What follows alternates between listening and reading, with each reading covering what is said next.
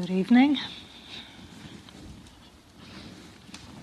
So, here we are for our last formal Dharma talk of this retreat. Tomorrow night's going to be more of a celebration ritual, so this is actually the final talk for now. It's the final talk of about 85 Dharma talks for you three month retreat people and about 42 or so Dharma talks for the part two people.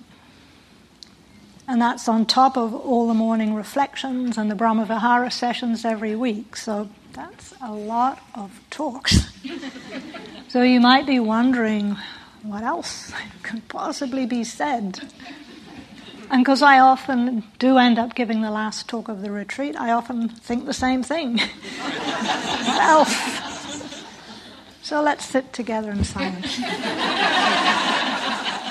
How do you know I'm joking? yeah, that's true. What I do want to do is just acknowledge a couple of things. One is to acknowledge just how diligently every one of you have practiced over the course of this retreat. For me personally, and I think I can speak for my friends on the teaching team too, it's been deeply inspiring just to accompany you on this journey of discovery. So, in some ways, I'd like this evening to be a kind of a celebration. But before you get too excited, it'll be a kind of a Buddhist retreat type celebration. so, there won't be any champagne, there won't be any music, there won't be any dancing, there won't be any applause. There'll be quite a bit of silence. But still, it's an opportunity to appreciate some of the many fruits of the hard work that you've all done here. The other thing I'd like to acknowledge is this powerful transition point that we're at now. The transition from intensive meditation practice to practicing in daily life, which for most of you is probably not going to involve hours and hours a day of formal sitting and walking meditation. So, this evening, I'd like to come back to a set of teachings that are a kind of bridge between these two modes of practice. And these are the teachings on the ten parami. So, if you remember back to the first evening of part two, Tuere introduced each of us, uh, each of us teachers, in relation to one of these parami qualities that she recognized in us. So, in some ways, we're coming full circle now. We're returning to where we started, but from a very different vantage point because of this powerful process that we've all been through. So, as you know, the ten parami are ten highly skillful qualities of character that support us on this path to freedom. And they naturally arise in the course of intensive retreat practice like this. And they're also qualities that lend themselves to being developed in daily life. I'll say a little more about each of them soon. But first, just a quick run through of what they are. And I like to list them as, and do it as a kind of a short meditation practice. So as you hear what each of the qualities are, just take in any resonance, any reaction, any recognition that comes with each one. For some, there might be a natural sense of, oh yeah, sense of recognition or even inspiration. For some, there might be, hmm, yeah, neutral. For others, there might even be a slight recoil. Hmm, not sure about that. Whatever your response is, just notice it. Useful information. Okay, so here's what the ten parami are generosity or dana, the willingness to give, to share, to receive. Ethics or sila, the commitment to non harming. Renunciation or relinquishment, living a simple life, taking care with resources. wisdom, insight, clear seeing, understanding the truth of how things are. Energy or effort, exertion, motivation. Patience or forbearance, tolerance, endurance. Truthfulness, speaking the truth, acting from integrity, knowing what's true. Resolve and determination, persistence, courage, metta, kindness, friendliness, good will, equanimity, balance, steadiness, non reactivity. So these are the ten, and they're usually referred to as the ten perfections. Perfection, the most common translation of that word, parami. I tend to not use that word so much, though, because the term perfection can easily activate that inner tyrant. And that inner tyrant can hear this list of 10 things we're, quote, supposed to perfect as just another list of things, ways that we're not measuring up or not getting it right or not good enough. So, as an antidote to that tendency, instead of thinking of the parami as perfections, I prefer to think of this as a process, a process of polishing, polishing what's actually already there. So every one of you already has these 10 qualities in your hearts and minds, at least to some extent. You wouldn't have ended up on this retreat. But often we overlook these qualities or we take them for granted. And this is unfortunate because we don't appreciate them as the powerful resources that they are, we miss the opportunity to help them to grow and to strengthen. But fortunately, just by paying attention to these qualities, by bringing them to the foreground of our awareness, they become brighter and clearer. And so, this is why I think of the parami practice as being about polishing rather than perfection. We can think of these qualities as being ten facets of a beautiful heart mind. And they're facets that we can polish through this process of bringing awareness to them. So, metaphorically, it's a little similar to how we might polish a precious stone or a piece of timber. First, we remove its roughness, and then we keep smoothing it over and over we're paying careful attention to it so that eventually the natural luster of that stone or that timber gets highlighted and its beauty is revealed. And that's exactly what we've been doing here on this retreat. So I'd like to reflect back to you some of the many ways that these parami have already been developed and have been strengthened over the past weeks and months. So I want to encourage you to pay attention and to recognize these skillful qualities that are growing in you, because then they become powerful inner resources that will support you when you go back into your everyday lives. Now, again, it's possible that at this point some of you might be hearing the voice of the inner tyrant, that undermining, cynical voice that might try to sabotage this reflection sabotage this celebration of our beautiful qualities. It might diminish it as some kind of feel good fluffiness that I just made up to make you all feel good. But this is not a practice that I just made up myself. It's actually one that the Buddha recommended very highly to one of his followers by the name of Mahanama. I don't know if you've heard of this sutta, but apparently Mahanama was a layman who lived in a household that was dusty and crowded with children. So, in other words, he was living an ordinary householder's life. He was not a monastic, and he went to the teacher, he went to the Buddha and asked the Buddha for teachings that were suitable for a layperson like him. And the Buddha obliged. He said to Mahanama, You should contemplate six different things every day, regularly throughout the whole day. And if you do this, he said, the practice will powerfully deepen. And the six things that Mahanama was asked to contemplate were the good qualities of the Buddha, the good qualities of the Dhamma, the good qualities of the Sangha, and then Mahanama's own good qualities or virtues, his own generosity, and lastly, the good qualities of the devas or heavenly beings.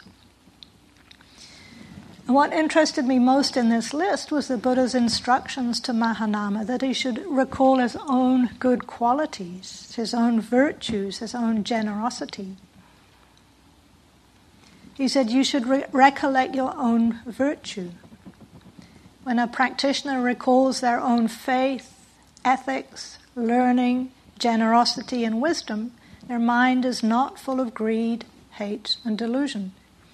At that time, their mind is unswerving, based on virtue. A practitioner whose mind is unswerving finds inspiration in the meaning and the teaching and finds joy connected with the teaching. When they're joyful, rapture springs up. When the mind is full of rapture, the body becomes tranquil. When the body is tranquil, they feel bliss. And when they're blissful, the mind becomes immersed in samadhi. Mahanama, you should develop this recollection of virtue while walking, standing, sitting, lying down, while working, and while at home with your children. So, in that description, you might have noticed one of those positive chain reactions that appears quite often through the discourses. So, here, contemplating our own virtues, including these parami, leads naturally to joy, to rapture, to calm, to ease, to samadhi. And these are all highly skillful mental states that allow deep insight to arise. So, with that as context, let's come back to the parami again now. Contemplate and celebrate.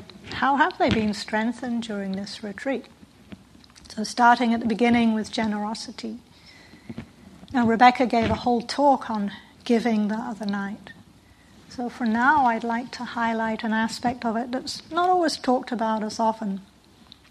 That's the capacity not only to give, but the capacity to receive generosity too. Maybe it seems like stating the obvious, but coming on this retreat is one of the greatest gifts you could give yourself. There are so many other choices you could have made about how to spend these six weeks or three months of your life. But making the choice to come here and do this intensive practice, hard as it was at times, it's a profound act of generosity to yourself. It's a gift that supports your own well being, happiness, freedom. You could think of it as a powerful investment in your future. At the same time, every one of you here was supported by other people to actually come to this retreat. Many different ways, large and small, that others have contributed to you being here. So maybe a neighbor has been watering your plants or checking your mail. Maybe a co worker took on extra tasks or work duties while you're away.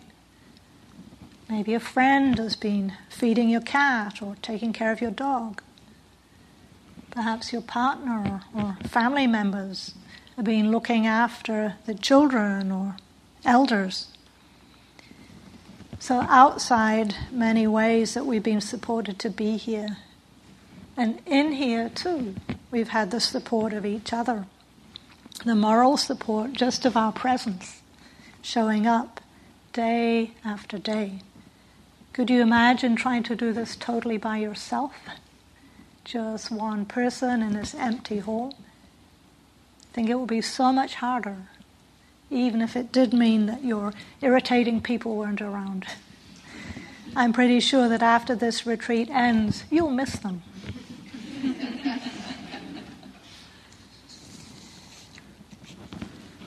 So just take a moment of silence to take that in a little bit, to reflect on this parami of dana. Well, being here on retreat is strength and generosity.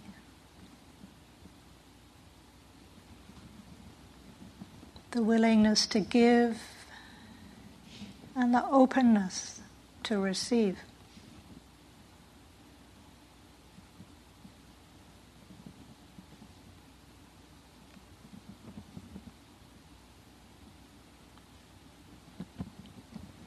So hopefully you might have some sense of uplift, maybe even celebration, as you take in this power of generosity and giving, being rid of stinginess, freely generous, open handed, loving to let go, committed to charity, loving to give and to share, as the Buddha said to Mahanama.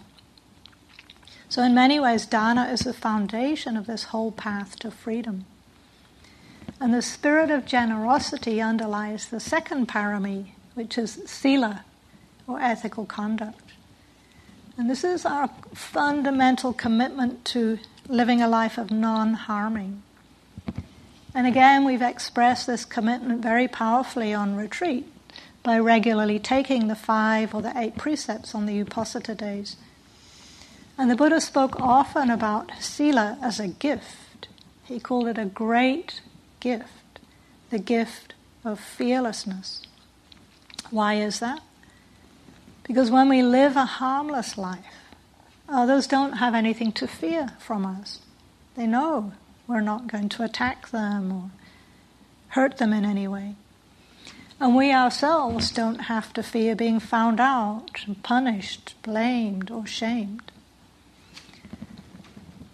So, just to reflect that back, as far as we, the teachers, know, over the course of this retreat, none of you deliberately killed any living beings, maybe not even an insect. Nothing got stolen or misappropriated. No one was harmed sexually. No one spoke falsely or harshly. No one got drunk or stoned. Again, as far as we know. Now, maybe at times the commitment to noble silence got a bit frayed here and there, but overall, compared to the unfortunate norms in everyday life, Sila here was pretty close to excellent.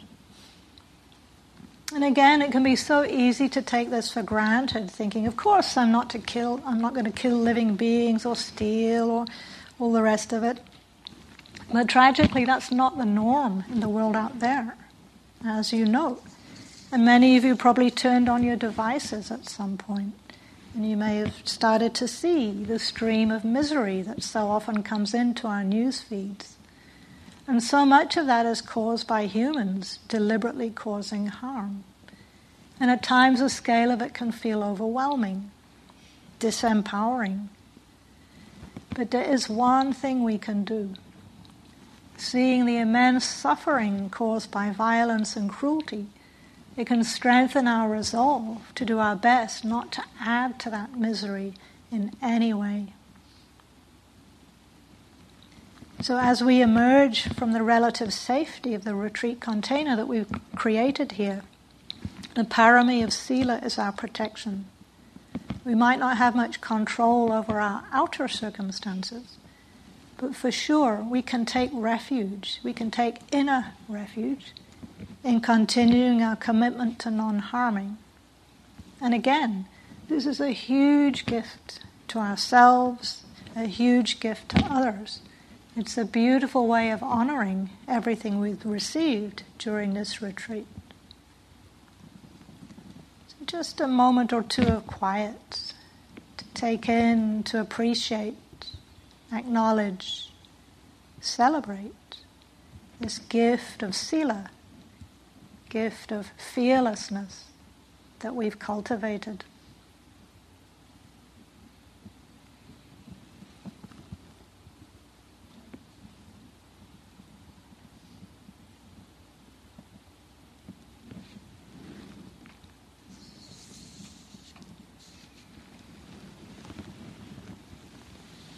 Of these parami are interrelated, and sila connects to the third one, which is nekkhamma, usually translated into English as renunciation.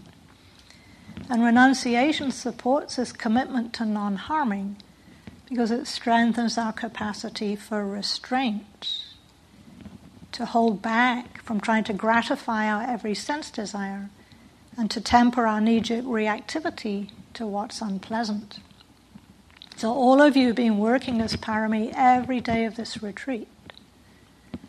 And yet, of all the ten parami, I think this one is probably the least popular. Probably because of its the unfortunate translation into English as the term renunciation. So, for many people, the word renunciation tends to bring with it old religious ideas of punishment and penance and deprivation and austerity, doing without, and so on. But in the context of the Buddha's teachings, it's almost always associated with bliss. Now, in English, bliss and renunciation generally don't go together. but in the Dharma, almost everywhere, the Buddha speaks about renunciation as bliss. So, how does that make sense? According to Gil Fronsdal, the Pali word nekkhamma more literally means going forth into homelessness. In other words, living a life of voluntary simplicity. So, in essence, this parami is inviting us to look at our relationship to wanting. And this is one reason Joseph Goldstein refers to it as non addiction. Non addiction, which hints at the freedom that comes when we're able to release craving, clinging, and attachment of all kinds. And again, this is what we've been doing on retreat giving up our usual sense pleasures softening our attachment to preferences.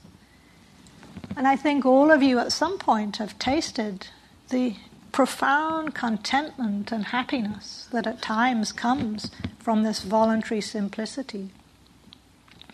Even something as seemingly ordinary, mundane, as breathing in and breathing out, taking the next step when walking, watching steam rising from a cup of tea any one of those moments can become a source of extraordinary contentment and happiness. And we can think of this as the bliss of renunciation. It's a powerful antidote to all of those mainstream messages that we're subject to in everyday life. Those messages that insist that in order to be happy, we have to keep buying and consuming and indulging our every sense pleasure.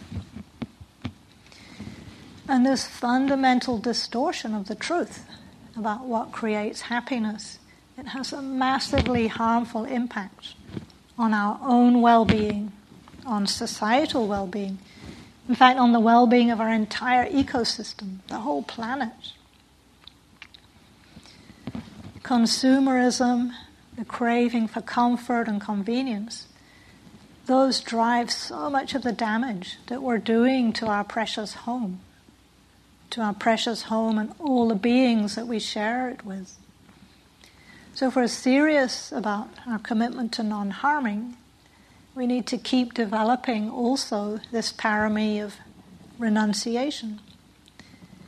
When we're back in our everyday lives, just looking carefully, looking kindly at every aspect of how we're living those lives. And wherever possible, changing our behavior so that we can live with voluntary simplicity, live in closer alignment with this commitment to refined non harming. So, just a moment to sense in. How has this parami of relinquishment been strengthened, cultivated here? What's it like to touch the bliss of renunciation?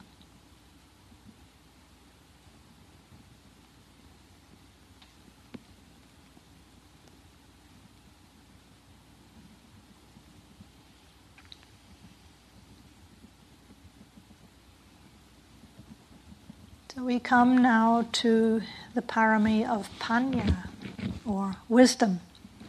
And again, we see how all of these paramis strengthen and support each other. There are many, many different facets to wisdom. But in relation to the previous quality of renunciation, wisdom is what helps us to see beyond immediate gratification, to recognize the longer term benefits of what we're doing, not just for ourselves, but our whole society too. One of the challenges of cultivating this parami, though, is again that English words can get in the way. This word wisdom, it can seem or sound lofty and remote and inaccessible, like the cliche of the Swami or the Guru or the Zen master sitting alone on the mountaintop. And so it feels like wisdom with a capital W. And again, when we turn towards this parami, the inner tyrant can easily come in and undermine us. You, wise, who are you kidding? So it's important to keep in mind that the Pali word panya literally means to know correctly. And wisdom here is a verb, not a noun. It's not a static thing that we either have or we don't. It's a quality that we can develop, that we can polish. And again, we've been doing it through this whole retreat. All through the retreat, we've been emphasizing direct, embodied understanding. And we've heard so many reports in the practice meetings of how insight is just naturally developing for every one of you. And this is an organic process. How this understanding keeps ripening and deepening over time. And again, you might not think of yourself as wise with a capital W, but if you think back to your first ever retreat, or one of those early retreats, I'm guessing you may have had a kind of a aha moment of some kind, an insight. And there's that sense of, oh, that's what that teaching means. Now I get it. And then sometime later, maybe you go on another retreat and at some point, that insight ripens. The penny drops, as they say. And suddenly you recognize, oh, now I really get it. That understanding I had before, that was nothing. Now it completely makes sense. And then again, sometime later, conditions come together. Oh, this is what they were talking about. This is huge. This changes everything. What I understood before, that wasn't even first base, but now I really, really get it. Wow. And so it goes. Anyone recognize anything like that? if yes, then celebrate it, because that's the process of insight, of wisdom deepening, ripening. So, again, just a moment to appreciate, acknowledge, celebrate this ripening of panya, of wisdom.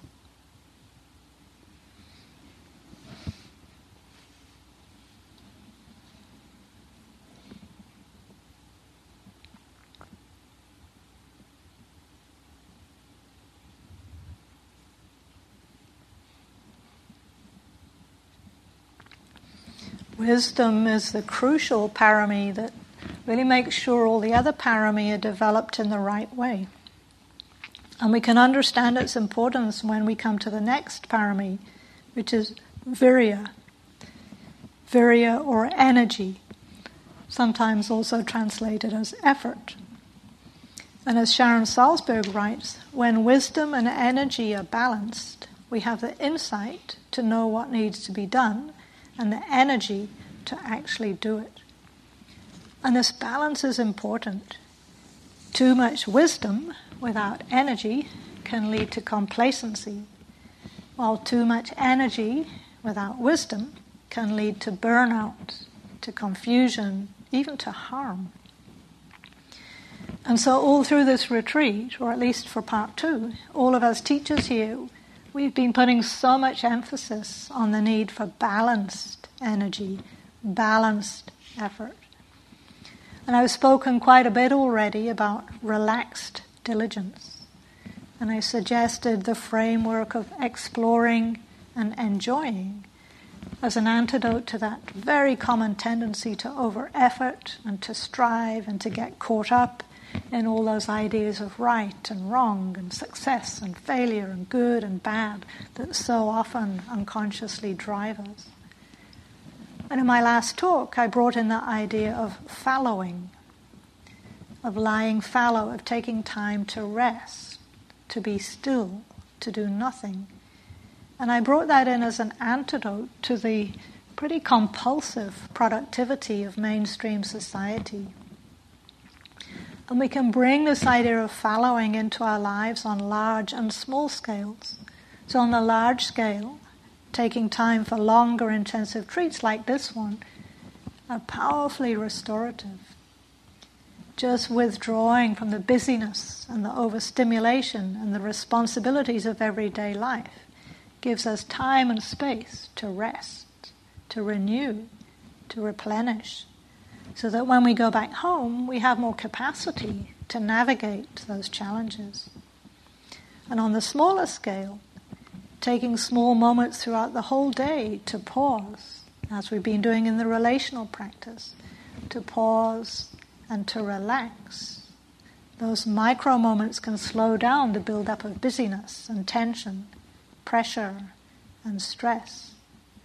And again, this is what we've been doing through the whole day, on small scale, on big scale.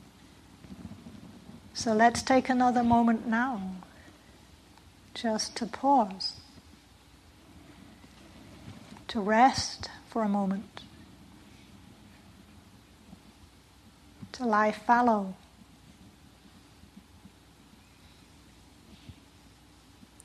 So that our energy stays sustained and sustainable.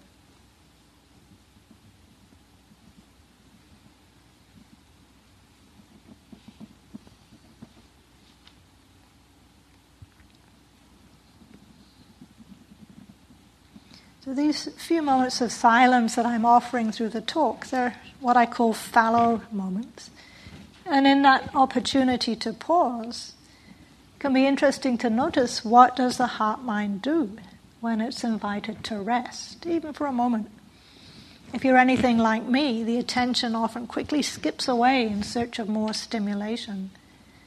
And this is because taking time to rest, even for a moment, is pretty foreign to mainstream ways of being, or more accurately, mainstream ways of doing, doing, doing. And so, this is where the next parami of patience, or khanti is so needed. We need patience to balance out that relentless search for instant gratification that feels more and more prevalent in our dominant culture. And because that pressure is so prevalent, it's not surprising that some of those attitudes would creep into our meditation practice. I spoke in a previous talk about the distinction between what I was calling will driven practice and what I was calling Dharma driven practice. There was someone here kindly suggested Dharma inspired practice is probably a better term. So there's a shift from taking ownership of the practice, trying to control it and manipulate it and force it to progress at the rate we want it to. It's so counterproductive.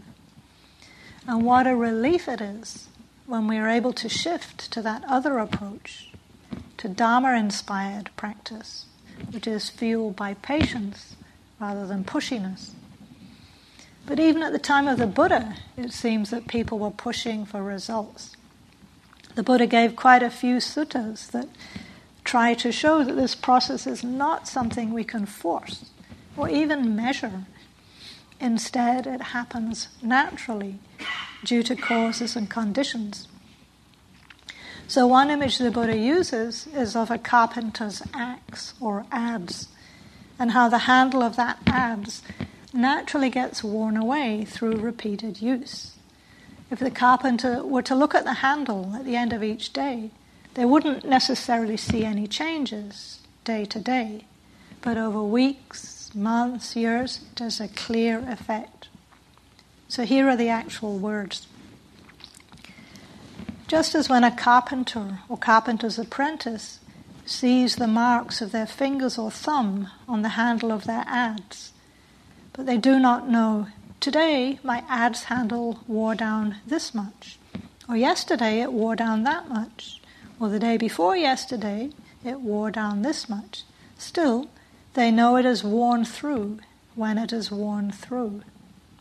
In the same way, when a practitioner dwells devoting themselves to development, they do not know, today my afflictive states were worn down this much, or yesterday they were worn down that much, or the day before yesterday they were worn down this much. Still, they know they are worn through when they are worn through. This is what we've all been doing here patiently letting the practice wear away the afflictive states. So just sensing in, finding that quality of patience, and feeling how much it's been strengthened over these weeks, months, years.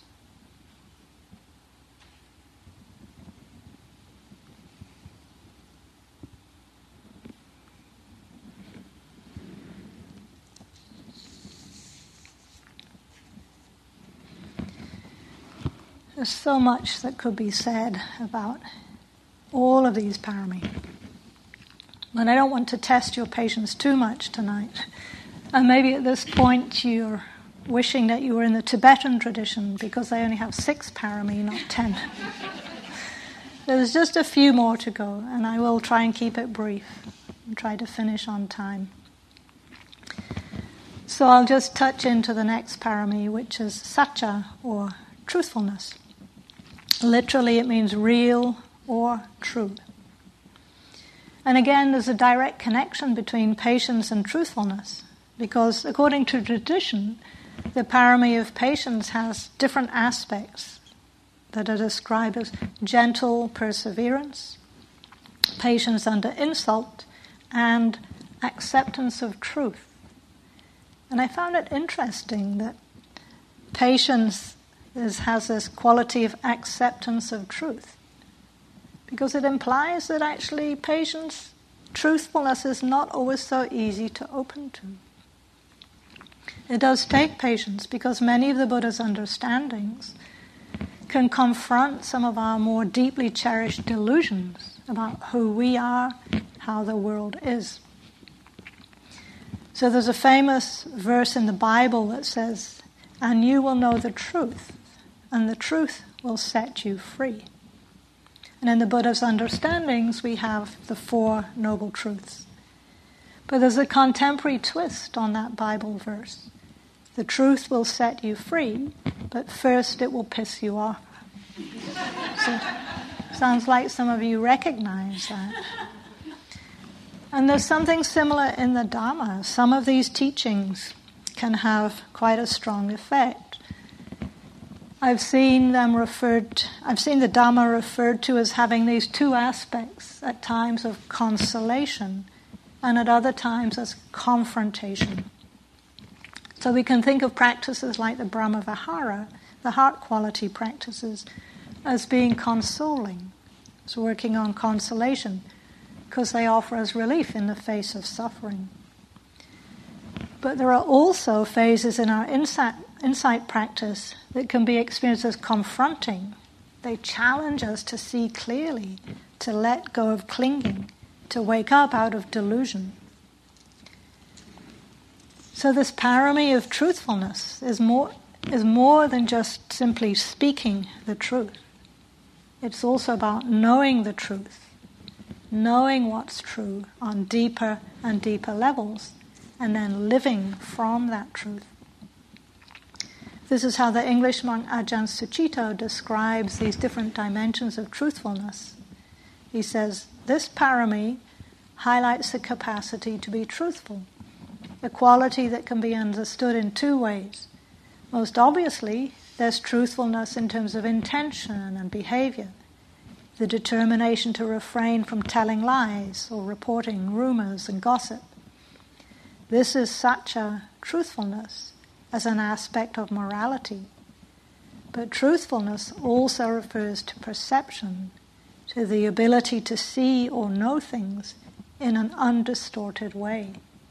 In other words, to insight. So, just a moment to sense in how these different dimensions of truthfulness have grown and strengthened here on this retreat.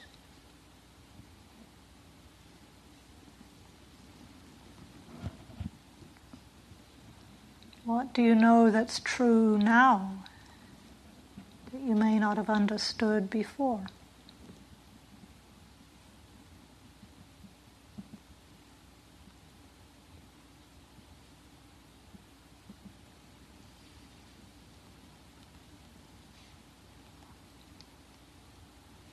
So, truthfulness encompasses not only speaking the truth, but living in alignment with it. So, you might get a sense that it takes quite some courage to do this. And this is where the parami of adhitthana comes in. So, adhitthana is usually translated as resolve and determination. I'll refer to it as resolve for short. And it takes quite a bit of strength to go against all of the mainstream values and conventional understandings that can get in the way of this path to freedom. The American monk Thanissaro Bhikkhu describes some of the benefits of strengthening resolve. He says, Making determinations gives strength to your practice. Otherwise, you just sit and meditate for a while, and when the going gets tough, well, that's enough for today. You don't push your limits. As a result, you don't get a taste of what lies outside the limits of your expectations. As the Buddha said, the purpose of the practice is to see what you've never seen before, to realize what you've never realized before. And many of these things you've never seen or realized lie outside the limits of your imagination in order to see them, you have to learn how to push yourself more than you might imagine. And every one of us here has been doing just that. It takes real determination, real courage to stay steady with all the ups and downs of retreat practice, all the way through to the finish line. Can you take that in? Can you acknowledge just how much resolve it's taken to keep showing up hour after hour, day after day, week after week, month after month?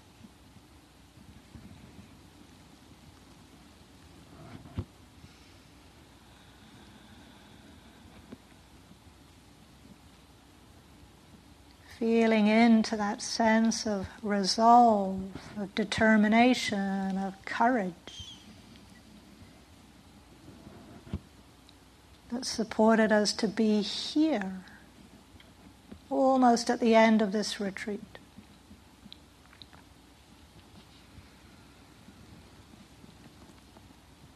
So now we come to metta, kindness, friendliness, goodwill.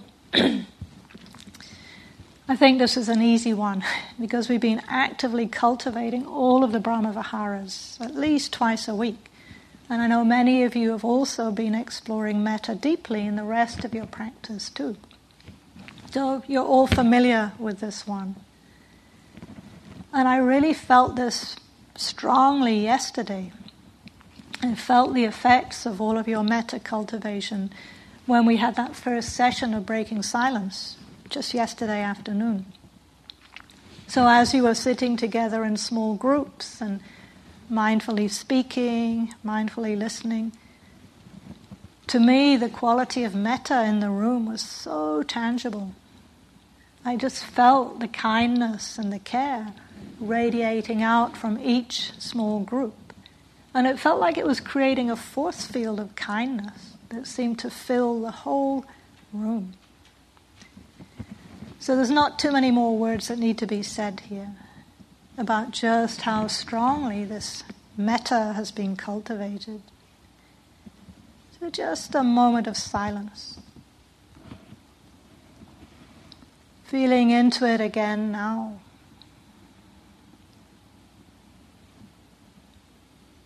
Just how strongly this metta has been cultivated, strengthened deepened.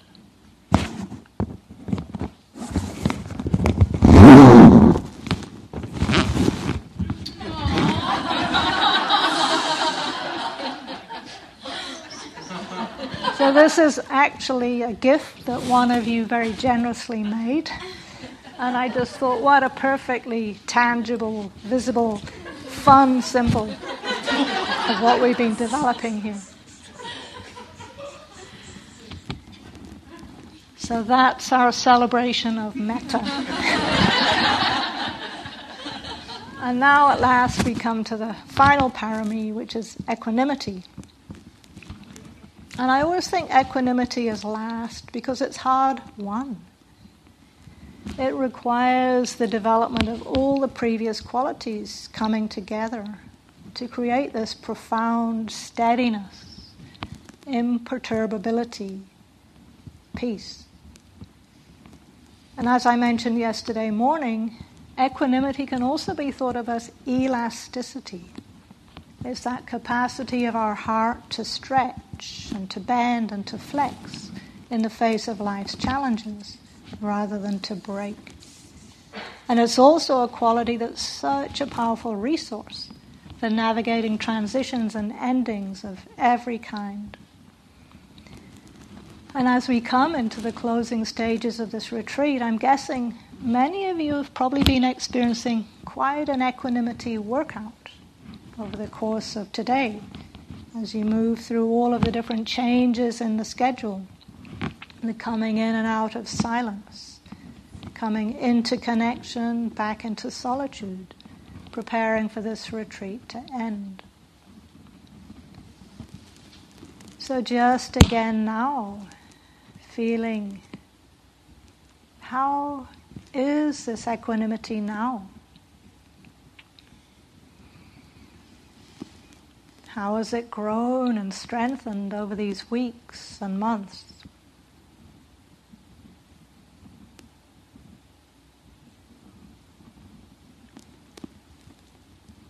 As you think back over the arc of this retreat, all the ups and downs and highs and lows, the misery and the bliss arising and passing,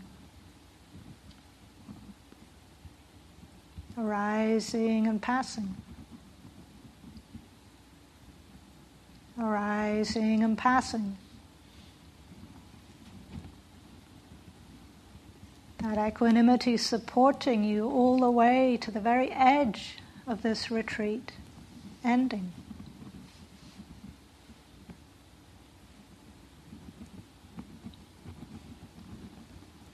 And all of this parami development can be summed up, the purpose of it can be summed up in one short quote from the Zen tradition.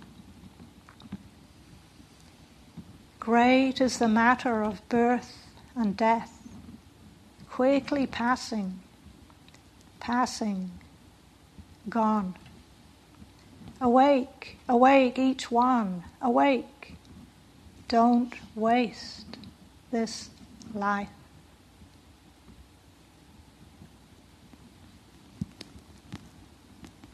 Just a few last moments of silence together.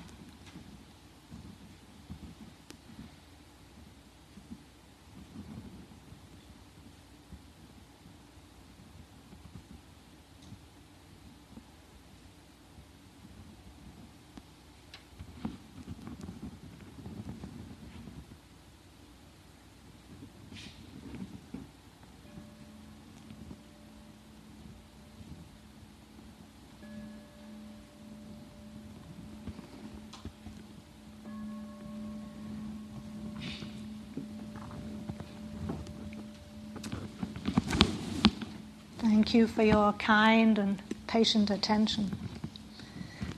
I'll be back at nine o'clock for the chanting.